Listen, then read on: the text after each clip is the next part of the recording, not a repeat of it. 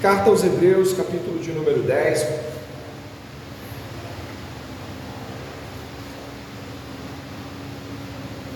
Vá até o verso de número 12 e acompanhe a minha leitura, por favor. Estarei lendo na versão Nova Almeida atualizada. Que o seu coração já esteja aberto na leitura, na, na audição que vai fazer da palavra lida do Senhor. Muita atenção, muita reverência, respeito com a palavra de Deus, prestando atenção, é voz de Deus para a nossa vida. Diz assim a palavra do Senhor, carta aos Hebreus, capítulo 10, verso de número 12. Jesus, porém, tendo oferecido para sempre um único sacrifício pelos pecados, assentou-se à direita de Deus aguardando daí em diante até que os seus inimigos sejam postos por estrado dos seus pés. Porque com uma única oferta aperfeiçoou para sempre os que estão sendo santificados.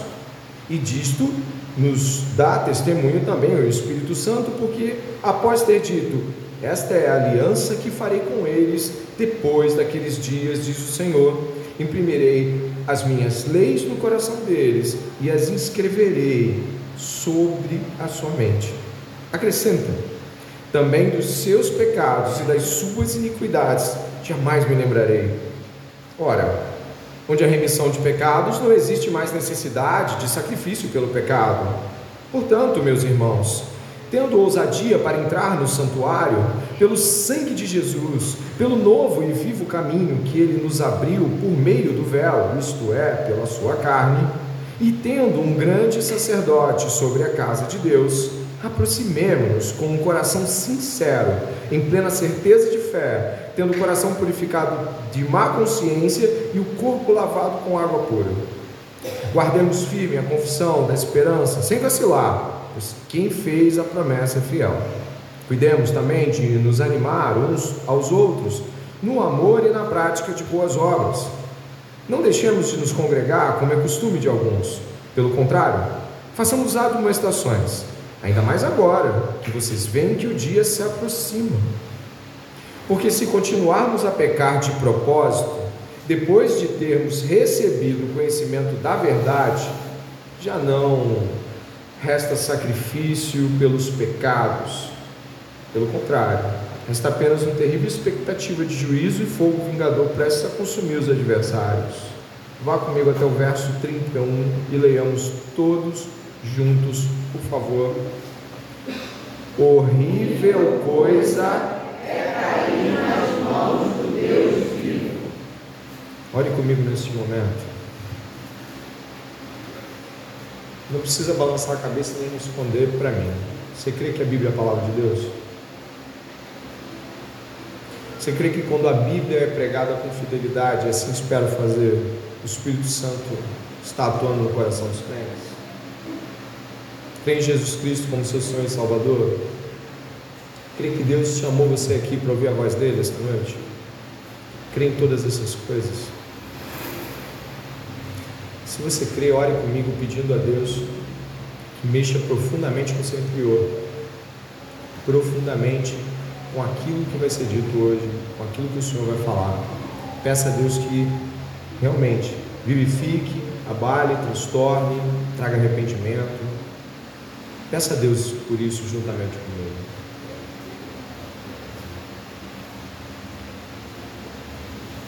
Pai,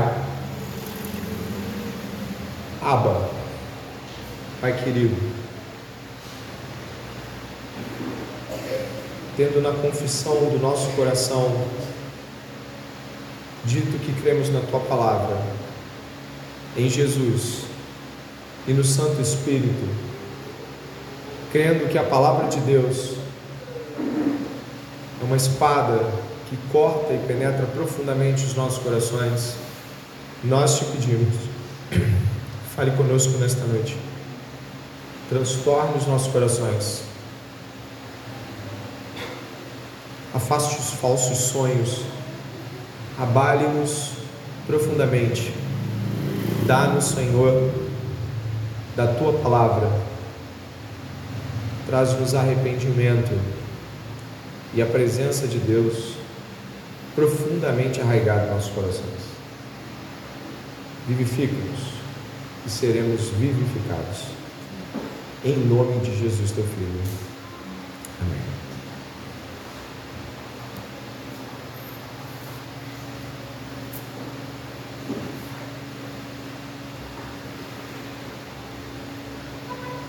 Certa vez um jovem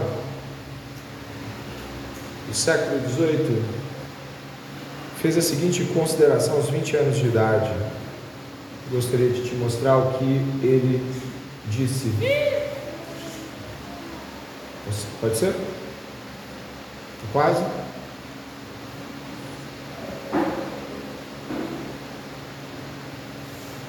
Dediquei-me solenemente a Deus e o fiz por escrito, entregando a mim mesmo e tudo que me pertencia ao Senhor, para não ser mais meu em qualquer sentido, para não me comportar como quem tivesse direitos de forma alguma, travando assim, preste atenção no final da frase deste rapaz, preste atenção, olhe na tela, travando assim uma batalha com o mundo, a carne e Satanás até o fim da vida. Você leu ali?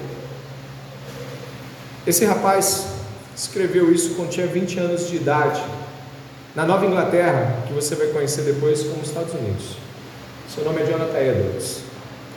Quando ele tinha 20 anos de idade, ele escreveu isso e muitos de nós fomos marcados por palavras de Jonathan Edwards em suas resoluções, por exemplo. Jonathan Edwards era um rapaz muito piedoso e buscava agradar a Deus de todas as formas, de todos os sentidos. Em 1740, certo evangelista veio da Inglaterra pregando o evangelho com muita força, muita veemência. George Whitfield, já ouviu falar dele? Ele atravessou o Oceano Atlântico e pregando avivamento, evangelho, verdade, juízo de Deus, ele fez com que os colonos dos Estados Unidos, eu vou chamar Estados Unidos, mas ainda não era, mas eu vou chamar assim para você poder ter um ponto pacífico de contato comigo. Esses colonos que estavam a mais ou menos uns 100 anos de distância dos seus pais espirituais puritanos, que há 100 anos, 120 anos antes, haviam chegado com uma fé viva, fugindo da perseguição na Inglaterra, fé viva, profunda, mas 100, 120 anos depois as coisas estavam bem diferentes. Havia mornidão, marasmo e devassidão em todas as colônias da Nova Inglaterra, Estados Unidos. A coisa era muito séria. Deus enviou George Whitfield, que pregou avivamento de ponta a ponta da costa dos Estados Unidos. Jonathan Edwards foi muito influenciado por este avivalista. Ele era um homem de Deus, mas as chamas do Evangelho que trouxe, uh, do Evangelho trazido por George Whitfield, mexeram com Jonathan Edwards, de tal forma que ele também passou a ser um grande instrumento de Deus na direção da pregação do Evangelho e da, do intenso clamor pelo arrependimento e a devassidão do povo da sua região, das suas regiões. Então, quando isso começou, isso passou a se espalhar, e de cidade em cidade clamava-se por arrependimento de pecados, pregando-se o evangelho da salvação e anunciando de que o juízo de Deus viria sobre aqueles que se negassem a se dobrar às verdades eternas. Pois bem, em dado momento, nós temos Edwards diante de uma situação que passou a ser talvez o, o incidente mais conhecido da vida de Jonathan Edwards. Ele pregou em uma cidade que é a cidade chamada de Suffield, uma cidade próxima a uma outra chamada Enfield. Nessa cidade de Suffield, ele pregou para 97 pessoas numa ceia, ceia do Senhor. Ele pregou, muito apertado, dois cômodos de uma casa. A pregação foi muito vigorosa, e ficou muito profundamente arraigado no coração dessas pessoas. Um dos pastores daquela, daquela cidade local que estava ali falou assim: Você prega, por favor, amanhã na minha cidade? Ele foi. era uma quarta-feira, ou acho que era quarta-feira, quarta ou quinta-feira, ele pregou no domingo, quarta ou quinta-feira ele foi pregar na cidade de Enfield, em Connecticut. O que aconteceu? Ele pregou um sermão que talvez você já tenha ouvido falar, ainda que não tenha lido. Pecadores nas mãos de um Deus irado. Talvez um dos sermões mais conhecidos do período pós-reforma protestante. Um sermão que alguns já ouviram falar o título sem nunca ter lido, talvez, o sermão. De tão profundamente conhecido é Pecadores nas Mãos de um Deus Irado. Esta reunião, a qual Edwards fez parte, na pregação desse sermão, ele pregou Deuteronômio 32, 35, até tem um trecho aqui, que foi o trecho de abertura do, da sua prédica, onde ele diz: Ao tempo em que resvalar o seu pé. O texto de Edwards, que ele utilizou, é um texto de juízo, onde a palavra de Deus em, traz implicações severas para aqueles que desdenham da revelação do conhecimento de Deus. O intuito de Edwards era pregar profundamente tanto o juízo quanto a misericórdia de Deus. Logo que ele entrou no lugar de pregação, ele se deu conta de que o público agia de modo muito leviano. Haviam cinco pastores no local e os cinco pastores estavam sendo zombados por um grupo bem grande de pessoas. Zombados. Aquela coisa de falta de reverência. Você já deve ter visto isso. Falta de respeito Aqueles que já leram alguma biografia ou frase sobre Edwards devem saber que ele não se movia quando pregava. Colocava o seu sermão diante de si mesmo, colocava as duas mãos sobre a plataforma e sem nenhum gesto dramático ou às vezes sequer uma mudança de voz, ele apenas lia o que havia escrito. Muito diferente de mim ou de outros que você já viu mexendo com os braços e fazendo rostos, ele apenas lia o sermão. Em dado momento, as pessoas começaram a dar determinado tipo de atenção a Edwards. E o que aconteceu foi de que ele começou a alterar realmente a perspectiva do público ao falar palavras como: aí está o inferno com a boca aberta. Não existe coisa alguma sobre a qual vós possais firmar e segurar. Entre vós e o inferno existe apenas a atmosfera Há atualmente nuvens negras da ira de Deus pairando sobre vossas cabeças, predizendo tempestades espantosas com grandes trovões.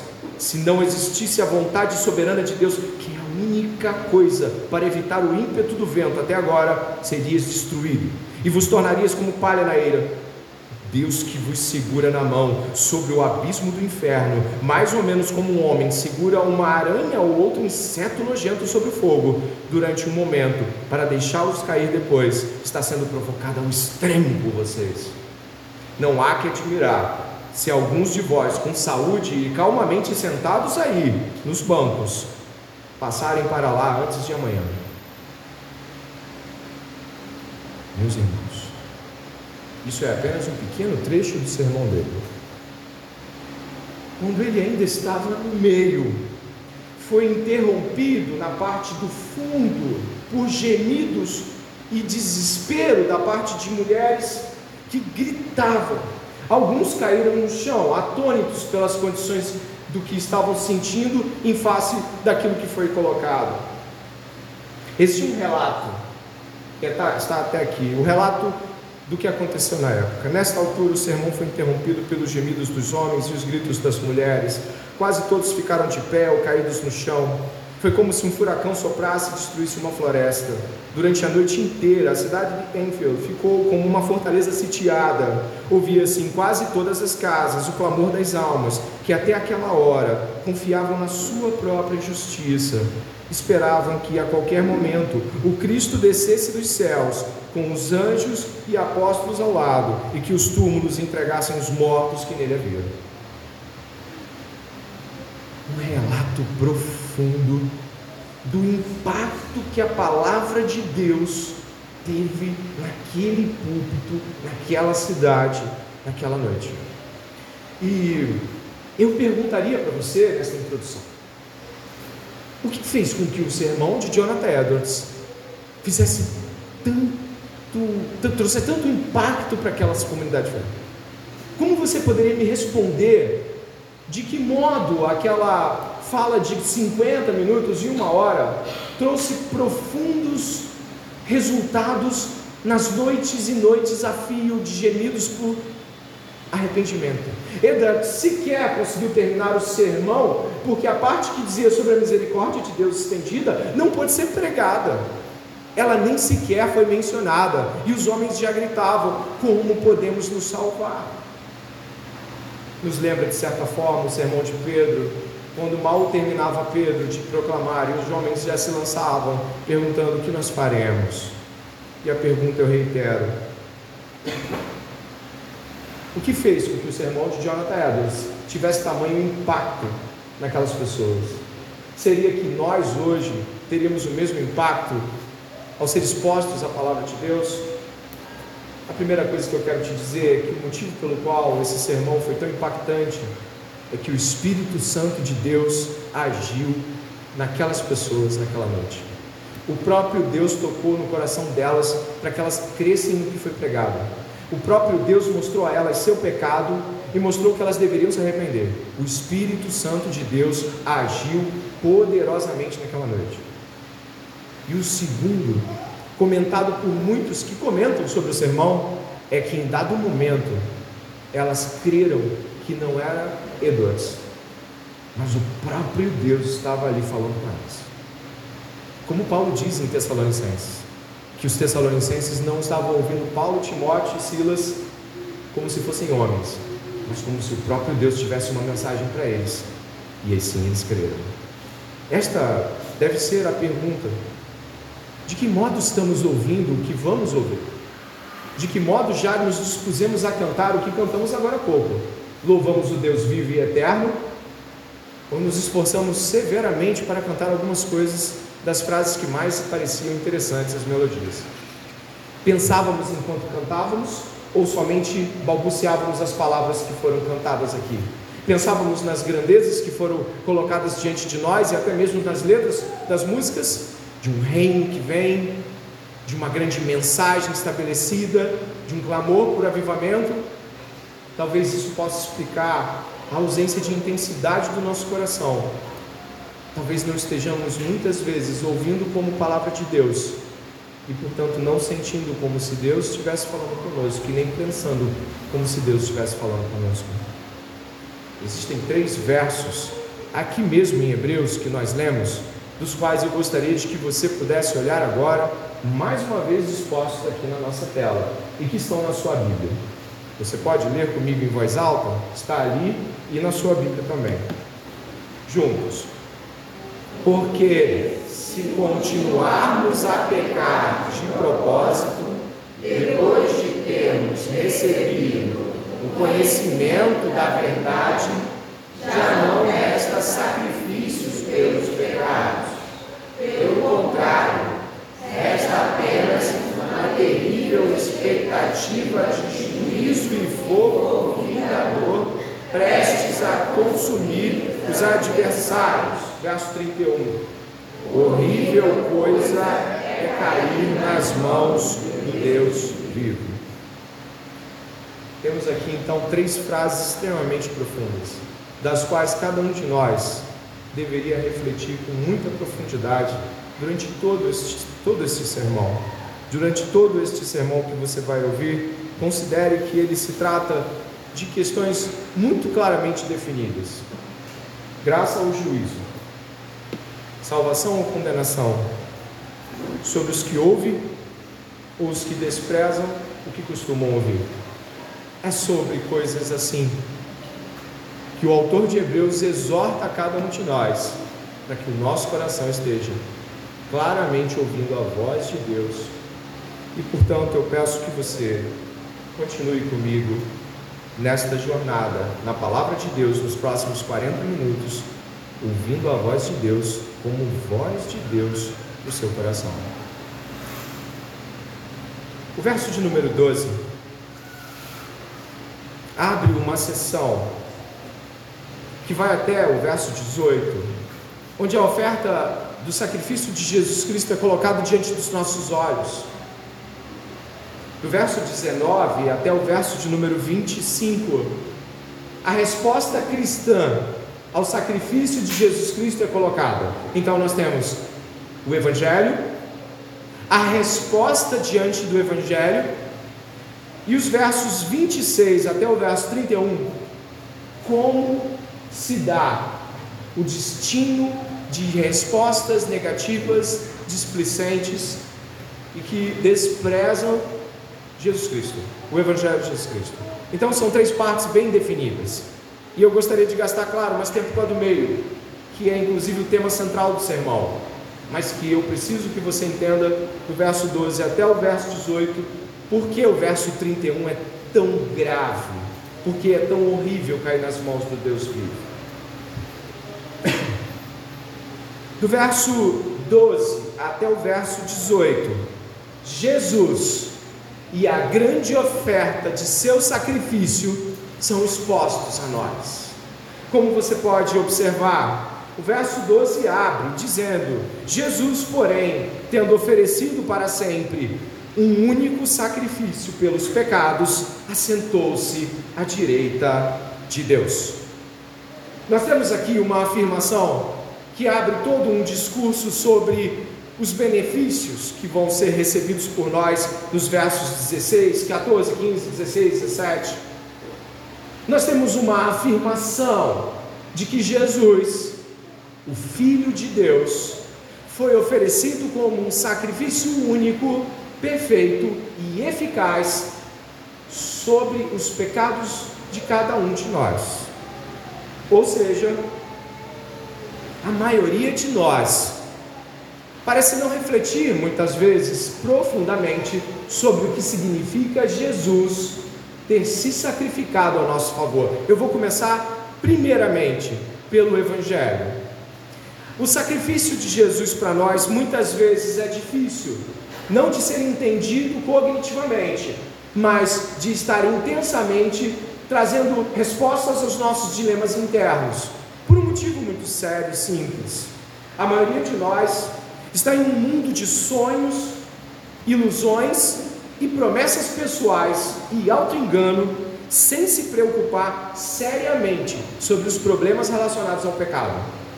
Diríamos que nós estamos mais preocupados, talvez, em pegar os carros que dirigimos e ser parados em uma blitz policial ou mesmo talvez assim uma, uma espécie de abordagem criminosa. Nossa, homens estão com armas ali na frente, estou com medo.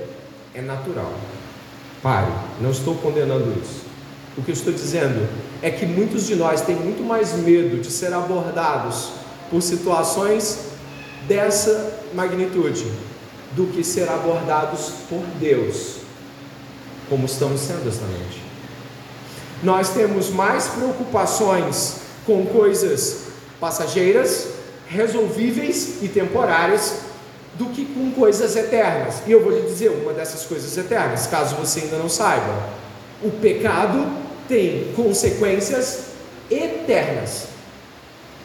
A persistência no pecado traz consequências permanentes no tempo vindouro. A Bíblia, afirma que depois que as pessoas morrem, segue-se daí um juízo. E então, julgadas, elas vão ou para o gozo eterno ou para o inferno eterno. O pecado traz implicações eternas.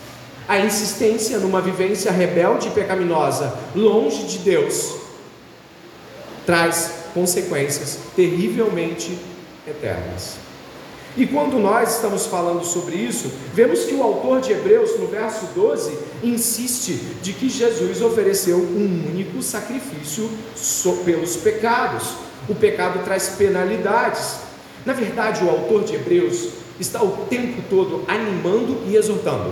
Você que já leu o livro de Hebreus deve ter percebido de que o autor de Hebreus está o tempo todo encorajando e advertindo, encorajando e advertindo. Ele não faz uma coisa só. Ele fala: olha, encorajemos, olha, animemos, olha, façamos, ó, demos ouvido. E aí ele volta e se fala: se você não der ouvido, vai ser como o povo de Israel. Ele faz advertências na mesma proporção que ele faz promessas de encorajamento. E isso é a natureza do Evangelho. Deus em Cristo nos promete perdão, nos promete gozo eterno, liberdade dos pecados. Mas se nos mantivermos rebeldes a Deus e permanecermos nos nossos pecados, Ele igualmente promete eternidade inferno eterno, horrores eternos e ausência eterna do favor de Deus. Eu não posso mensurar e nem saber exatamente como é isso, porque todos nós estamos sobre a graça de Deus, até aqueles que não creem nele. Deus é bom. E isso para nós traz implicações severas. Hebreus capítulo 3, verso 10 e 12, eu não sei, Alan, se eu coloquei Hebreus 3, 10 e 12, mas se eu não tiver colocado, você puder ir comigo até o capítulo 3 desse mesmo livro.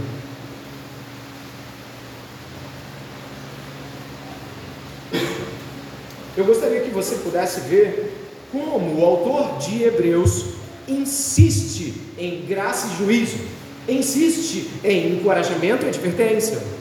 Dê uma olhada no capítulo 3, do verso 10 em diante. Dá uma olhada, por favor. O verso 10 diz assim: Por isso me indignei contra essa geração e disse: O coração deles sempre se afasta de mim e eles não conheceram os meus caminhos. Assim jurei na minha ira: não entrarão no meu descanso.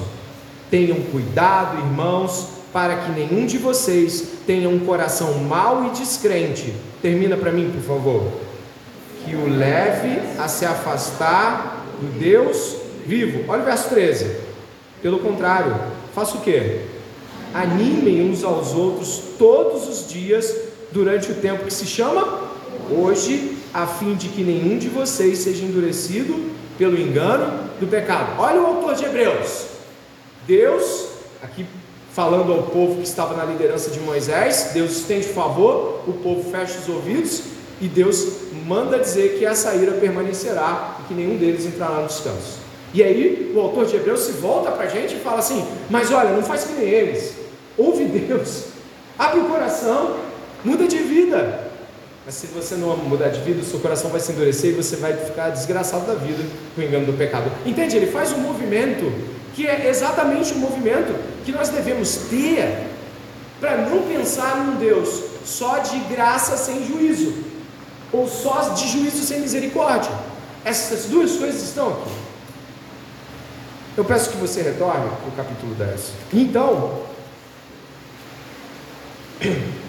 nós podemos ter um grande perigo em vista ao ficarmos cegos quanto ao aspecto que tange a ira de Deus. Ou seja, podemos estar tão despreocupados. E aí eu diria que essa despreocupação não é aquela que está em paz com Deus, aquela Deus, estamos, estamos bem, eu e Deus, por causa de Cristo Jesus. Eu estou falando isso não. Eu estou falando daquela que termina o nosso texto é, da perícope de hoje, que é continuar no pecado, como se Deus não fosse fazer nada, absolutamente ele tivesse até ignorando isso. Ao nos depararmos com isso, eu pergunto: ao ouvir que Jesus Cristo se entregou para ser torturado, moído, envergonhado, traído, esmagado, perfurado, julgado como criminoso, herege, e fez isso para receber a punição de Deus pelos pecados que você cometeu. O autor de Hebreus dá um grito de alerta para todos nós: não permaneça no pecado. É muito grave. Você já sentiu o cheiro de gás escapando em casa? Eu já. Já? Mas você sabia que gás não tem cheiro, né? Aquele cheiro é colocado artificialmente, porque o gás GLP, quem sabe disso? Levanta a mão. Aquele gás não tem. Muitas pessoas estão brincando com a ira de Deus assim. Estão vivendo uma vida e a ira de Deus acumulando-se como um, um cômodo que se enche de gás. E aí eu citaria Edwards no resvalar dos teus pés. Sabe o que acontece?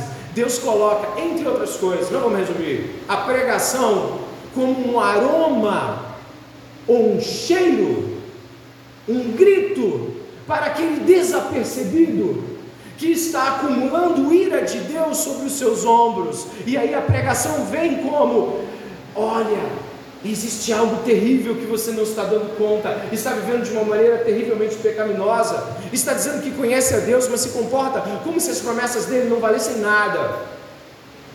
Olha, aí a pregação vem como aquele cheiro de tem gás escapando, isso vai explodir. Vai, vai sim. E esse grito de alerta dado pelo autor de Hebreus, da parte do Espírito Santo, traz com que faz com que a pregação cristã seja este grande alerta para o mundo que está indo de encontro com a ira de Deus, como se nada estivesse acontecendo, fazendo as coisas de modo normal. E vale para todos nós aqui que estamos ouvindo isso. A ira de Deus, a ira santa de Deus contra o pecado está em curso. E se você está vivendo uma vida de pecado e não se importa com isso, esta noite Deus te traz esse alerta. O que acontece é que daí em diante, e aqui é, é um panorama, os versos seguintes vão dizer o seguinte: você entendeu o tamanho do sacrifício, e você entendeu o perigo que corria estando na direção desta ira sem Cristo. Portanto, comece a responder de modo próprio, como quem de fato entendeu essas coisas. E aí que nós temos o verso 14, o verso 15, o verso 16, 17 e 18. Esses versos respondem a aspectos referentes a eu crio.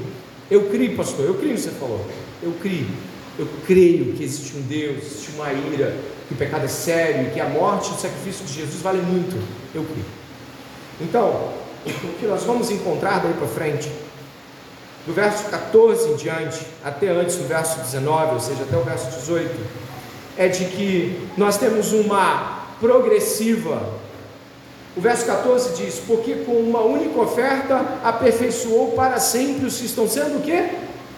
Existe uma afirmação aqui. Aqueles que creram na oferta única e exclusiva de Jesus estão sendo santificados.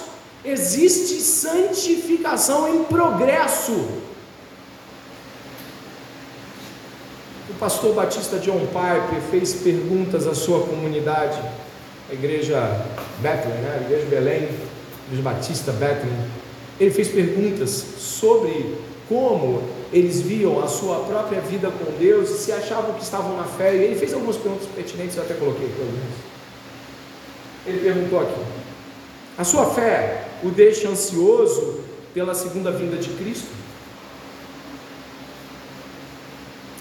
Hoje eu pergunto: a sua fé o deixa ansioso para abandonar o pecado e progredir na santidade? É, são perguntas pertinentes. Você hoje está aqui ansioso, e a ansiedade aqui, guarde a proporção da palavra, desejo, o anseio pela vinda de Jesus?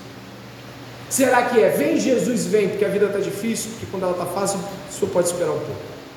Mas é um vem Jesus, vem, porque eu quero provar da santidade em sua mais pura essência, porque eu quero provar da presença de Deus palpável, visível.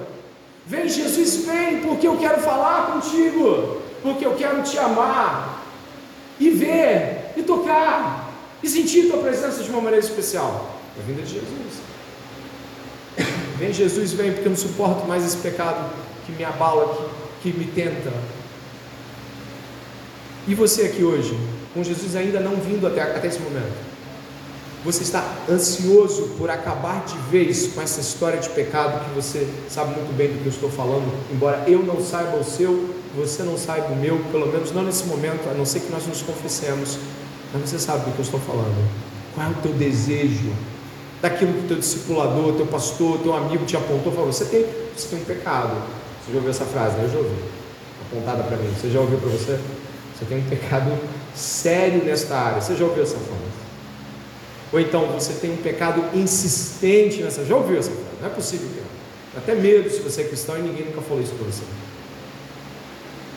De que modo houve um empreendimento de, de busca por santificação tão profundo que você colocou isso na lista de prioridades da semana e do mês. Este pecado precisa sair daqui. Precisa. Verso 14: Porque com uma única oferta aperfeiçoou para sempre os que estão sendo, estão, estão em processo, estão sendo santificados. Eu continuo aqui com algumas afirmações importantes aqui no slide aqui. Este é o tipo de fé que, em meio à imperfeição, pode olhar para Cristo e dizer: Você já me aperfeiçoou aos seus olhos, agora me santifique de tal modo que eu possa ver o Senhor através dos meus pensamentos e ações transformadas. Nós já somos em Cristo santos de Deus. Você já é diante do olhar do Senhor, separado por, por Deus. Se você tem a Cristo como seu Senhor e Salvador, você foi salvo você foi salva, você já é chamado de santo e santa de Deus. Mas você deve então dizer: agora, faz uma obra em mim, porque eu quero, através do que eu penso, do que eu faço, eu quero poder ver esta santidade do Senhor fluir. Eu quero que outros vejam. Eu quero. Eu clamo esta noite: santifica-me mais e mais. Estipa esse pecado de meses de anos.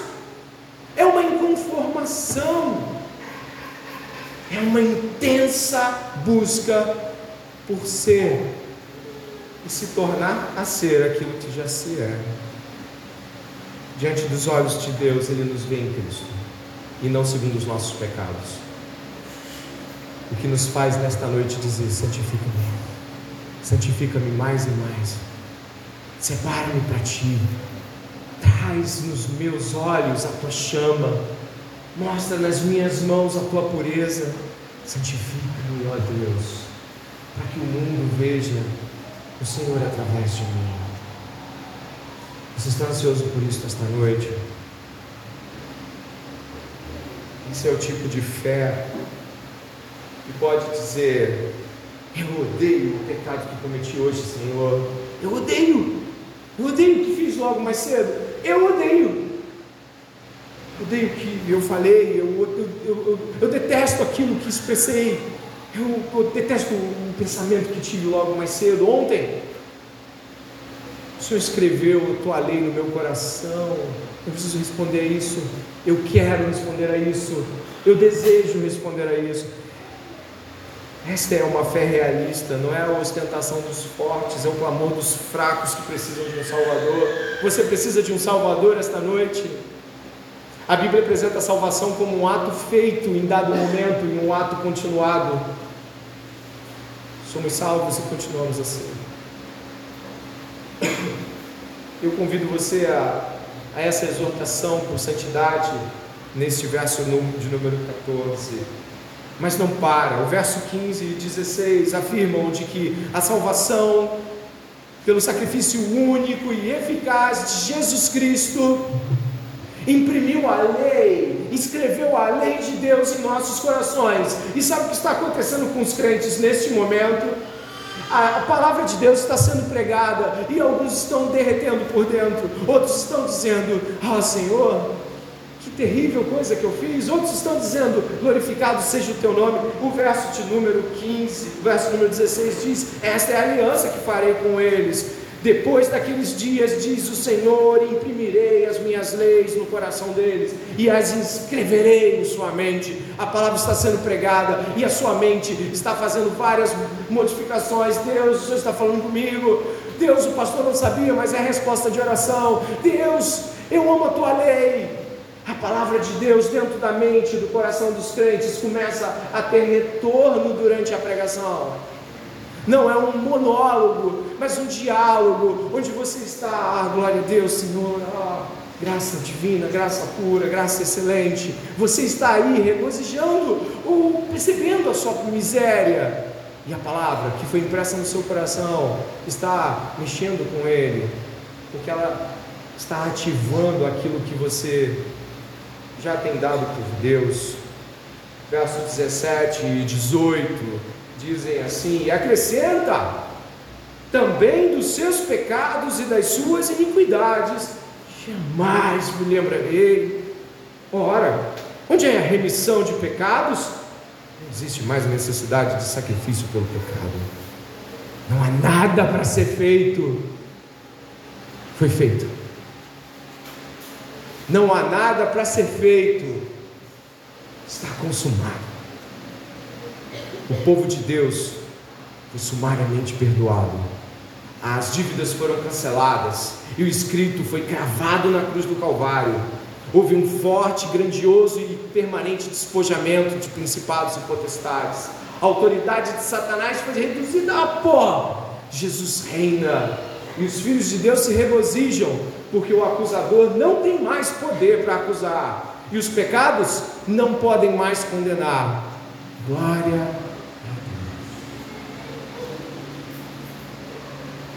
Teus pecados não me lembrarei. Glória a Deus. Você pode glorificar a Deus, eu não estou pedindo que faça isso com a boca, porque o pregador não quer que você faça isso para que outros ouçam, mas Deus está presente com o seu espírito, então regozije-se ao menos lá dentro. Ah, Deus, bendito seja o teu nome, que comprou com teu sangue, com Cristo, teu Filho, a minha salvação. Bendito seja Deus, como quero te conhecer, como quero te louvar. Grandiosas são estas coisas e o nosso coração precisa exultar com elas, porque se ele está frio e passivo a elas, algumas coisas não estão acontecendo como deveriam durante as semanas e meses anteriores, e portanto as respostas são lentas ou inexistentes. E você deve se preocupar. Não põe em dúvida a sua salvação, mas põe em dúvida em que você tem crido, se não nestas verdades. Então, o 19 abre com portanto. Não é isso que está aí? O 19 abre com portanto. Grandes afirmações foram feitas, grandes evidências foram marcadas. E este portanto do verso 19 vai começar a dizer: então, então responda a isso. Agora você vai responder a isso. Existe uma resposta a ser dada. E ela vai seguindo. O verso 19 diz: Portanto, meus irmãos, tendo ousadia para entrar no santuário pelo sangue de Jesus, pelo novo e vivo caminho que ele nos abriu por meio do véu, isto é, pela sua carne, e tendo um grande sacerdote sobre a casa de Deus, aproximemos-nos com um coração sincero, com plena certeza de fé, tendo o coração purificado de má consciência e o corpo lavado com água pura. Guardemos firme a confiança da esperança sem vacilar, pois quem fez a promessa é fiel. Olha o que nós vamos ter aqui. A pergunta é: como responder ao sacrifício de Cristo? Ele faz afirmações ali que eu coloquei, se você puder observar. Como responder ao sacrifício de Cristo? Primeiro, vai chegar aí? Se não for, não tem problema, eu falo aqui. Você deve ter visto aí. Primeiro, com um coração sincero. Você achou isso aí? Dê uma olhada ali, verso 22, coração sincero. Em seguida, plena certeza de fé. Em seguida, consciência purificada. O apóstolo Pedro vai dizer que a obediência à verdade purifica a consciência do crente. Primeira epístola de Pedro. E uma confissão da esperança, porque Deus é fiel. Um coração sincero se aproxima de Deus, porque sabe que com ousadia, porque assim que o autor de Hebreus fala no verso 19, tendo ousadia, a palavra ousadia aqui é um sinônimo para confiança na obra de Jesus. Confiança, vá com confiança, ele abriu esse caminho, vá até Deus com coração sincero, fale com Deus, fale com Deus esta noite, Deus, eu não estou conseguindo. Deus tem coisas perturbadoras acontecendo dentro de mim, o Senhor sabe, fale comigo nesta noite. Coração aberto diante de Deus. Certeza de fé. O que é fé? É a certeza das coisas que não se veem, mas que são as verdades de Deus, a cruz do Calvário, a ressurreição dos mortos, as promessas para a vida eterna. Certeza de fé. E mais, consciência purificada. A palavra de Deus purifica a mente do crente quando é obedecida. E por fim, confessando a esperança. As pessoas que receberam essa carta estavam passando por provações. Você que já leu a carta deve saber disso. Mas eu te digo, elas estavam passando por provações. Talvez perseguições poderiam ter sido empreendidas em algum momento. Estavam passando por certo desânimo, estavam passando por certa incredulidade, tentação à incredulidade. E ele está dizendo: confesse a promessa. O que é isso? Creio que Deus é fiel. Creio que este momento é apenas um momento. Deus vai levantar as coisas. Ele vai me levar até aquele final. Ele vai me colocar diante do seu santuário eterno e vai falar comigo: Deus, eu estou aqui. Você precisa ter uma boca que confessa as verdades que você crê. Isso é parte da resposta ao sacrifício de Jesus. Crê. Por isso falei. Se você crê, você confessa. Confessa. E estas afirmações, não sei se chegou a colocar aí, talvez se tiver, tudo bem, se não, tudo bem também. Estas afirmações, você já pode, antes de nós irmos para a parte da metade do sermão, a parte central, você já pode refletir se tem sido a sua vida. Se a sua vida é uma vida de alguém que chega com coração sincero diante de Deus, vai falar com Deus, vai falar tudo. Se você chega diante de Deus com fé, de que Deus é galardoador daqueles que esperam nele. É assim que o autor de Hebreus fala sobre fé. Aqueles que esperam que Deus é quem diz que é e vai fazer o que Deus vai fazer. Se você chega perto de Deus com a consciência disposta a ser purificada pela palavra de Deus, e se você chega perto de Deus confessando com os lábios, louvando, dizendo: Sei quem tu és, tu és o santo, o puro, o amável Deus. Como se respondeu o sacrifício de Cristo? Em primeiro lugar, com estas afirmações que você encontra aí nos versos 22 e 23. Amém? Mas o que acontece? Vamos imaginar que você esteja passando por um momento muito difícil. Obrigado, meu irmão. Muito difícil. Sabe aquele momento onde você não consegue ter ânimo? Sabe aquele momento onde parece que a coisa que você não consegue fazer é crer? Pois é. O autor de Hebreus está animando o seu auditório. O autor de Hebreus também está dizendo que eles, de alguma forma, têm uma outra coisa muito abençoada e dada por Deus, que vai ser para eles uma resposta a esse desânimo, a resposta à tentação da incredulidade. E qual é esta resposta? É combater juntos a incredulidade. Como assim? A chamada de Hebreus não é de um guerreiro solitário mas de um guerreiro com um exército do lado, de um soldado com outros soldados do lado, de alguém que está lutando algo e por algo, mas não está lutando sozinho. E é aqui que eu começo, no verso 24, ainda vou voltar para o 23, no verso 24: cuidemos também de nos animar uns aos outros no amor e na prática de boas obras. Você leu isso aí. Eu estou relatando muito o pastor John Piper, porque eu fui muito abençoado por um livro chamado A Graça Futura. Eu estou fazendo várias citações desse livro ao longo do sermão, um livro que outros já tiveram contato também, um livro muito abençoador que trata de incredulidade. Certa vez o pastor John Piper disse que estava, estava numa fase muito difícil do seu ministério. Ele tinha dúvidas, sim, um homem de fé, mas dúvidas, medos, mornidão, decisões difíceis para tomar. Quando junta tudo fica mais complicado, né? Decisões difíceis, mornidão, desafios, coração perturbado. O que, que Deus fez? Ele disse que um membro da igreja dele escreveu uma carta para o endereço dele e podemos pensar para ele, né? Mas quando ele abriu a carta, a carta não era para ele, era para ele, não era para ele, era para o Senhor. Não sei se nós temos ela, mas a carta é esta aqui, ó. Querido Senhor, glorifique-se, nosso Salvador, movendo-nos como uma família de crentes a orar como nunca antes. Que possamos encontrar deleite e enriquecimento na nova intimidade da conversa com o Senhor. Que nossas igrejas experimentem nova saúde e vitalidade.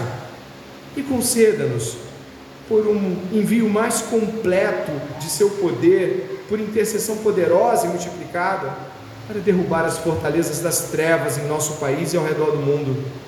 Que seu nome seja estimado e reverenciado em todos os lugares.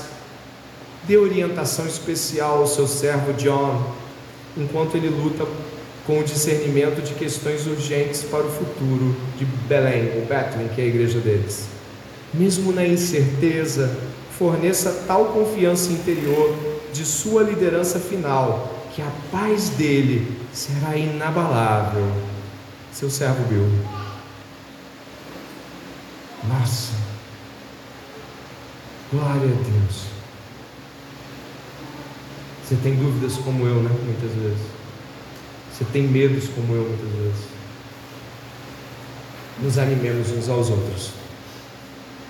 Esse encorajamento está na comunidade e foi dado por Deus aos santos que animem-se uns aos outros, que encorajem-se uns aos outros, que falem uns aos outros sobre as grandes coisas de Deus. E eu queria que você pudesse começar observando de que o verso 23 fala que nós devemos guardar firmes a confissão da esperança, sem vacilar, pois quem fez a promessa é fiel. Existem promessas de Deus, das quais eu já citei algumas aqui, e nós gostaríamos nessa noite poder lembrar de algumas delas. Jesus Cristo diz: Eu estarei com vocês todos os dias até a consumação dos séculos. Você já ouviu? A questão é se você crê, porque se você crê, confessa esta noite. Jesus Cristo disse: Na casa de meu Pai há muitas moradas. Jesus disse certa feita: No mundo tereis aflições. A igreja sabe, né? Mas tem de bom ânimo. Eu venci o mundo. E os salmos? Grandes afirmações são feitas no salmo. Deus é meu refúgio e fortaleza. Socorro bem presente no dia da angústia. Os salmos fazem grandes afirmações. O Senhor é meu pastor, que nada terei falta. Ainda que eu ande pelo vale da sombra da morte, não temerei mal algum, estás comigo. E 91, mil ao meu lado, caia, 10 mil à direita, eu não serei atingido. O consolo que a palavra de Deus nos traz e as promessas que nos apegamos devem ser guardadas. Só que muitos de nós não percebemos que a nossa fé é vida presente orientada na graça futura. Vida presente orientada nas promessas que vão se cumprir e não no que está diante dos nossos olhos. A nossa crença é estabelecida nessas promessas de ressurreição, de plenitude dos tempos, de completo extirpamento do pecado. Não vai ter mais pecado. Muitos de nós não percebemos sutis movimentos das Escrituras falando sobre quantas coisas Deus quer que nós tenhamos mas que algumas delas não podem deixar nunca de estar nos nossos corações. Mas acontece que, apesar de eu e você cremos que a raiz de toda bondade e amor da parte de Deus é a fé nas promessas de Deus, é a tomar posse dessas promessas e viver a partir delas, muitos, muitos de nós não percebemos que esta batalha é para toda uma vida. Separei um trecho aqui interessante para que você pudesse refletir sobre isso. Devemos nos livrar, preste atenção, da noção de que quando começamos na fé cristã, estávamos lutando pela fé e lutando contra a incredulidade. Sabe aquele começo? Eu creio em Deus, eu creio em Deus, eu creio em Jesus, isso é tudo verdade, é tudo verdade. E a gente fala assim: nossa, eu lutei tanto lá naquele começo para acreditar nessas coisas, para me tomar posse dessas coisas. Só que o que acontece? Agora que somos cristãos há algum tempo, podemos relaxar porque a batalha acabou. Aí a gente pensa, eu sou crente, eu ganhei a batalha. Essa é uma noção errada, isso o deixa muito vulnerável à sutileza da incredulidade. No final da vida, da sua vida, Paulo relembra várias vezes de ser cristão e diz, e você pode ler em voz alta.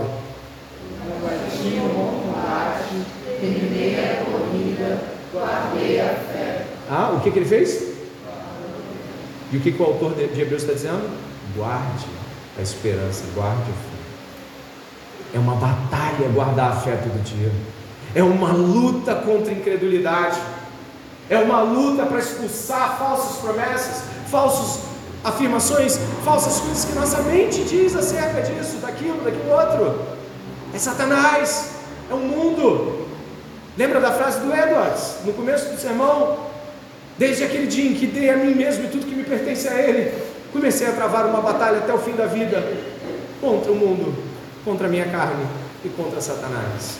Paulo termina com um grande alívio: guardei a fé. Guardei a fé. Terminei crente. Caramba, será que ele não poderia trazer uma outra frase? Plantei 35 igrejas, fiz parte de um monte de movimentos de avivamento.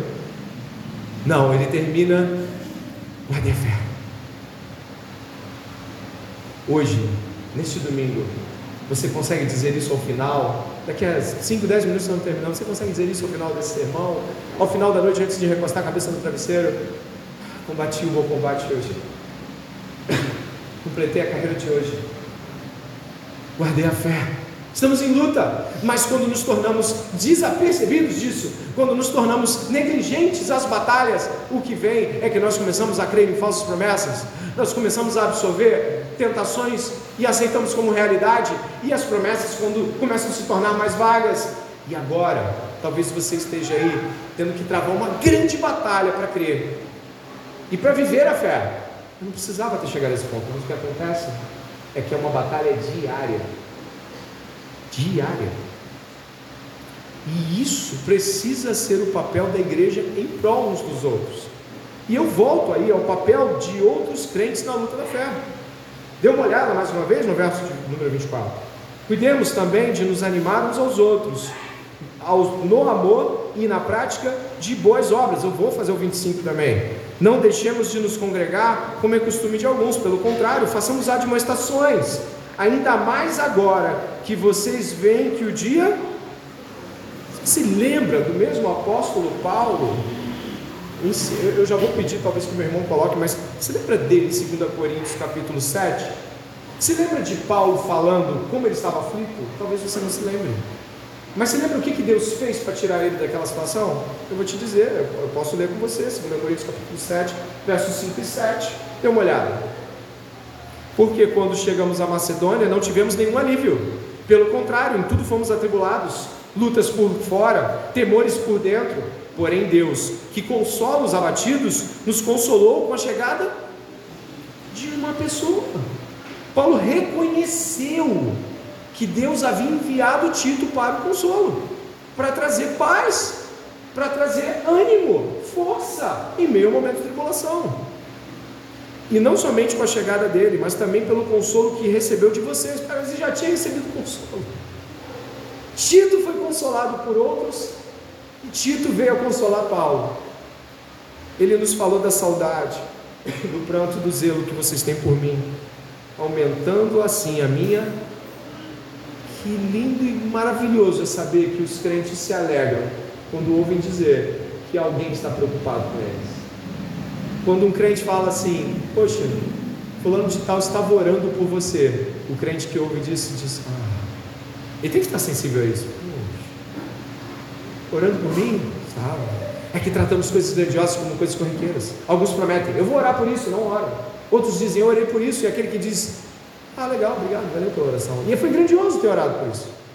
Por isso, estamos aqui essa noite com a seguinte questão: somos ordenados pelas Escrituras a nos animar uns aos outros. E existem coisas daqui que eu gostaria que você pudesse refletir profundamente. Primeiro, o verso 24 diz que devemos animar uns aos outros no amor e na prática de boas obras. Significa que existe uma obrigatoriedade que o que vamos fazer tem um objetivo, que é fazer com que irmãos amem melhor e pratiquem a boa obra de Deus. O ânimo não é assim, não é uma reunião de gente para autoajuda. É gente lembrando do amor de Cristo, amando como Cristo e dizendo: faça como Cristo. E essa realidade de boas ações ou boas obras, ela precisa ser algo com o qual nós vemos, gente vem para a igreja já pensando nisso. Eu volto para esse assunto já já, mas estamos terminando e é importante ressaltar que não deixemos de nos congregar. Mas que tipo de congregar é esse? Será que é vir ao culto? Não. Porque o que vem antes é cuidemos de nos animar uns aos outros. E o que vem depois é não deixemos de congregar. Essas coisas estão ligadas. Não é sentar e ouvir o culto, mas participar de mútua exortação, mútuo encorajamento, mútuo trabalho de ânimo. Vamos, vamos, irmão. Não, irmão, vamos embora. Não vamos parar, não. Vambora, vamos, levanta, eu quero te ajudar, deixa eu te ajudar.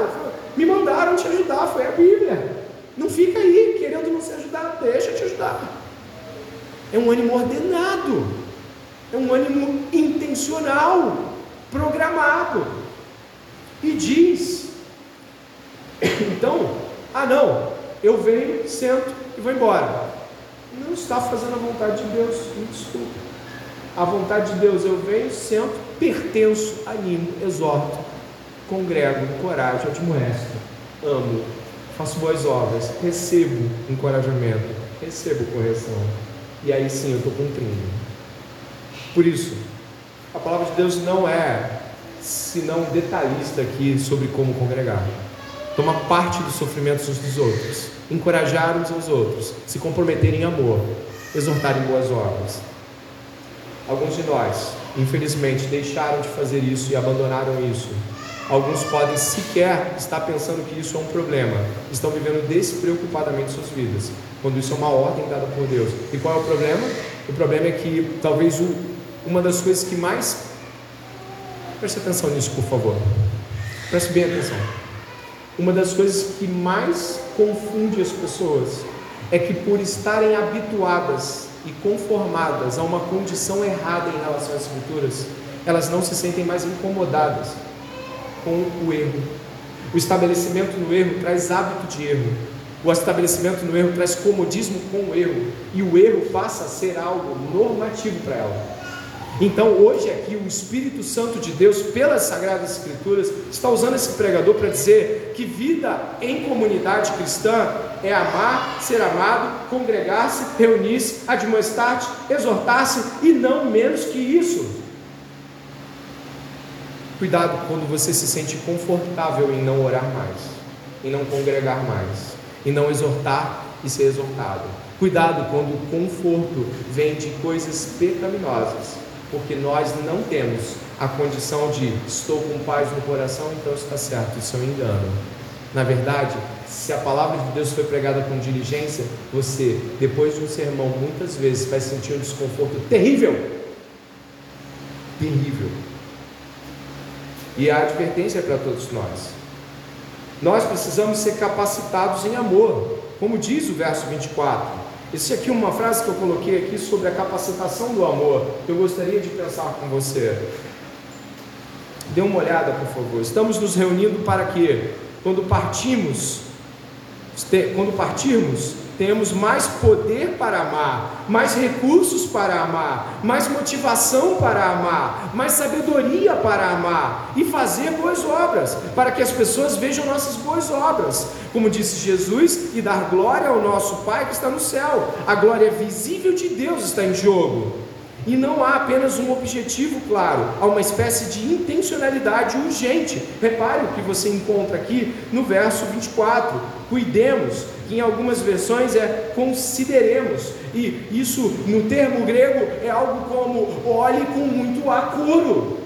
Ah, observe com um certo grau de eh, olhar atento. Há uma urgência de que os crentes não venham para as reuniões papiar, porque tem muita gente aqui que está triste, cansada, batendo a incredulidade, batendo um desânimo, e você já tem que vir preparado, pensando: já sei o que Deus me chamou para fazer no final daquele culto, encorajar o irmão tal. E aí eu venho, eu nomes aqui que não estão, óbvio, no cronograma, eu venho para cá pensando como posso abençoar o Gabriel, como posso exortá-lo para que ele ame a Jesus, como posso fazer com que o Igor, com que a Aline, a sua a Lucemita, a Tamires, a Yasmin Morena possam estar mais vivas. E a gente vem intencionalmente para o culto. Não estamos passeando.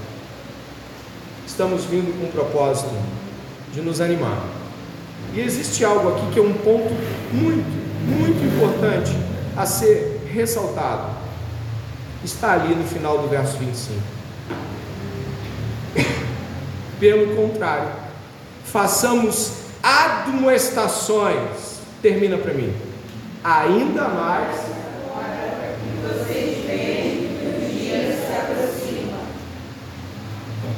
Ainda mais. Eu vou fazer uma analogia. Dia 20 de novembro é o Enem. Não lembro qual é a data certa, mas estou fazendo aqui um uso. Eu chego para um aluno meu, eu sou professor mesmo de história, eu falo assim, olha, é, você tem que estudar para o Enem. Ele, ah, sim, sim, eu separei a segunda e a quarta. Ah, certo. Só que é dia 20. Então, então eu tenho que separar a segunda, a quarta, a quinta e a sexta. Por que, que ele fez essa consideração? Porque o dia se aproxima. Sabe o que está acontecendo conosco a cada dia que vivemos? O dia se aproxima. E o dia aqui você sabe qual é? Vida de Jesus. O fim de todas as coisas como nós conhecemos. O julgamento final. O dia se aproxima. Ainda mais estamos nos congregando. Estamos nos reunindo mais do que quando a gente começou. Estamos mais próximos do que antes. Estamos mais interessados em mútua ajuda do que antes. Estamos mais interessados em consertar esse problema de não nos vermos como deveríamos. Estamos muito mais preocupados em nos animarmos, porque o dia se aproxima. Meu irmão e minha irmã, acorde para o Senhor nesta noite.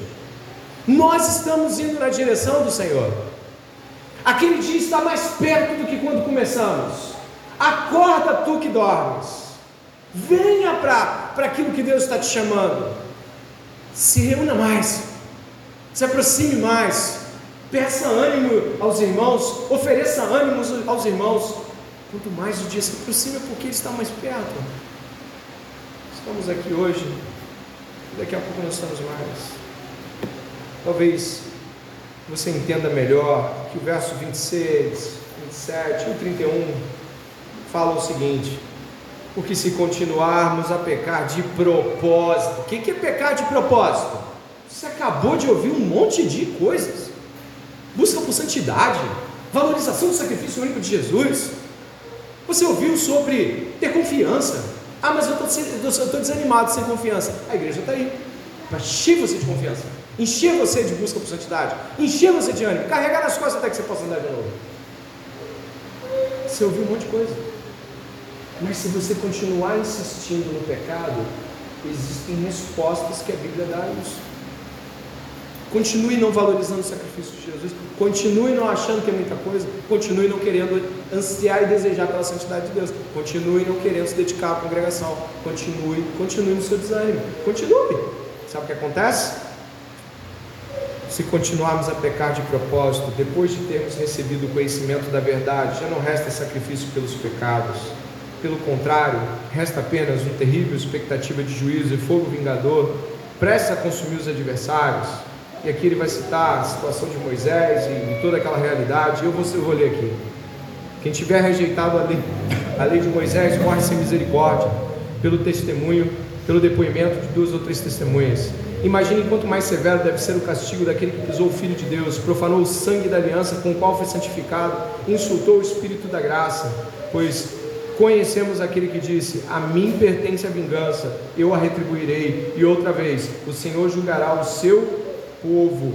Horrível coisa é cair nas mãos do Deus vivo. Talvez você não saiba, mas Jonathan Edwards confessou, aquele pregador que eu disse no começo, aquele que pegou pecadores, prega, o sermão Pecadores nas mãos do Deus irado, sabe?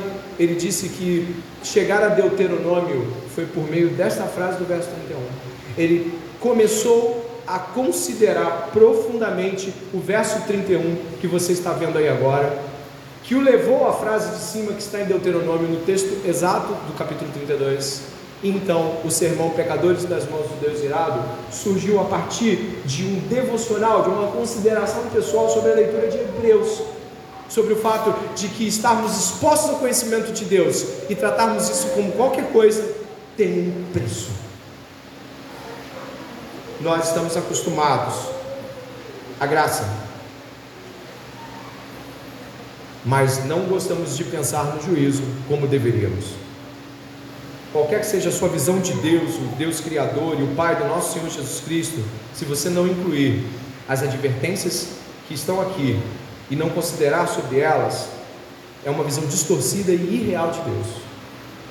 Quando Jonathan Edwards pregou aquele sermão, aquelas pessoas ficaram abaladas, porque elas viram que estavam desprezando as afirmações grandiosas sobre o sangue de Jesus, sobre tudo que Jesus fez na cruz. E quando Jonathan Edwards pregou o texto de Deuteronômio, que inclusive está aqui citado em determinado verso 30 aqui, é o, é o texto de Deuteronômio 32. Sabe, elas creram. Elas creram. E você está aqui esta noite ouvindo falar todas essas coisas. Você está ouvindo falar que Jesus fez algo grandioso e que você deve responder a isso. Você deve estar ouvindo falar que os santos confessam, creem, guardam com confiança, estão lutando a vida diária. É, é o final do dia, ufa, guardei a fé. Glória a Deus. Obrigado, Senhor. Usou o irmão tal, usou a irmã tal. Obrigado, Senhor. Obrigado, porque hoje na igreja eu ouvi grandes palavras. Obrigado. Estou desanimado, eu faço uma ligação, eu oro, eu ligo. Por quê? Isso está dentro do modo como Deus anima o seu povo. A vida é difícil. É difícil guardar a fé. É difícil. Mas Deus está nos animando esta noite, na nossa batalha contra a incredulidade, nos ordenando que juntos venhamos a vencer. E eu termino dizendo aqui, fazendo um apelo a todos vocês. Preste atenção em si mesmo nesta noite. Não, não é sobre egoísmo. Acho que você entendeu. É um autoexame. Terminamos com um aviso simples e impressionante. Preste atenção a si mesmo. Você recebeu o conhecimento da verdade. O Filho de Deus deu sua vida para você receber como seu substituto. Você está sob a influência de muitas influências santificadoras de outros irmãos. Não pisoteie o Filho de Deus. Não faça pouco caso do seu sangue. Nem insulte o Espírito da graça que está soprando sobre sua alma ainda agora. O doce Espírito de Deus alertando sobre coisas difíceis e trazendo o amor de Deus para o consolo do seu povo. Ore comigo neste momento, pedindo a Deus de que essas palavras sejam cravadas no seu coração, profundamente enraizadas. Ore comigo, por favor.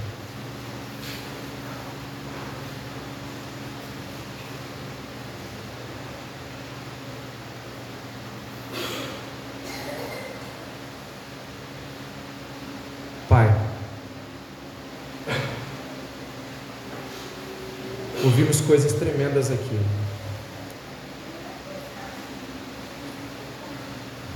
E ouvimos que o dia se aproxima. Deus, muitas vezes somos acometidos de incredulidade e engano, frieza, falta de fé. A primeira coisa que devemos fazer aqui diante do Senhor é pedir perdão, porque Jesus Cristo e seu sangue são supremamente valiosos. Ah, glória a Deus. Durante os últimos meses temos crido em falsas promessas, abandonando a guarda das promessas fiéis de Deus. Perdão, Senhor, nos arrependemos. Durante os últimos meses não temos valorizado o supremo sangue de Jesus valioso sangue do sacrifício do Filho de Deus. Eu estou aqui, mas eu passo e logo mais não estou, Deus. Cada um de nós aqui passa e como uma erva murcha, como um vento é soprado e não está mais. Alguns do que daqui estão, Senhor, daqui a cinco anos não estarão mais entre nós. Daqui a dois anos talvez não estejam mais entre nós. Daqui a dez anos um grupo considerável talvez não esteja mais. Não podemos responder como na última semana, no último mês. E se viemos, Senhor, a responder daquela maneira, não foi por falta de aviso, mas nesta noite consideramos o ultimato e a urgência de Deus na valorização do sangue de Cristo, na busca por santificação, na busca por congregar-se, não apenas se sentar e ouvir, não apenas, Senhor, passivamente mas ativamente nos encorajarmos no tempo que se chama hoje. Pai, por favor, que os mortos sejam levantados de seus túmulos aqui, que os mortos vejam a luz, que haja salvação, ó Deus. O povo de Deus unanimemente clama que das trevas haja a luz no coração deste homem, desta mulher, deste senhor, deste jovem, desta criança, que das trevas a luz resplandeça. E dos teus filhos, ó Deus, que porventura chegaram cansados e tristes, vivifica a tua obra, que aceitemos o encorajamento e mais do que isso, busquemos irmãos para o encorajamento, tendo em vista de que o dia se aproxima, ó Deus, que não venhamos a nos fechar em nossos lamentos e dificuldades, mas busquemos os irmãos que o Senhor nos deu. Recebamos com fé as palavras que nos são pregadas. Quando alguém nos encorajar, nós obedeçamos, nós dizemos amém, irmão, amém, irmã. Deus, traz isso ao nosso coração. Precisamos do Senhor, todos nós. Obrigado por Jesus Cristo, nosso Senhor, pelo seu sangue precioso, sangue carmesim. Obrigado porque em Cristo Jesus temos todas as coisas que precisamos, a suficiência em Deus esta noite que venhamos a confessar o nosso pecado, a nossa incredulidade e deixá-la e abandoná-la, guardando com confiança a fé e terminando a noite de hoje de joelhos em nossas camas, dizendo: Combati o bom combate, completei o dia, guardei a fé. Em nome de Jesus oramos, amém.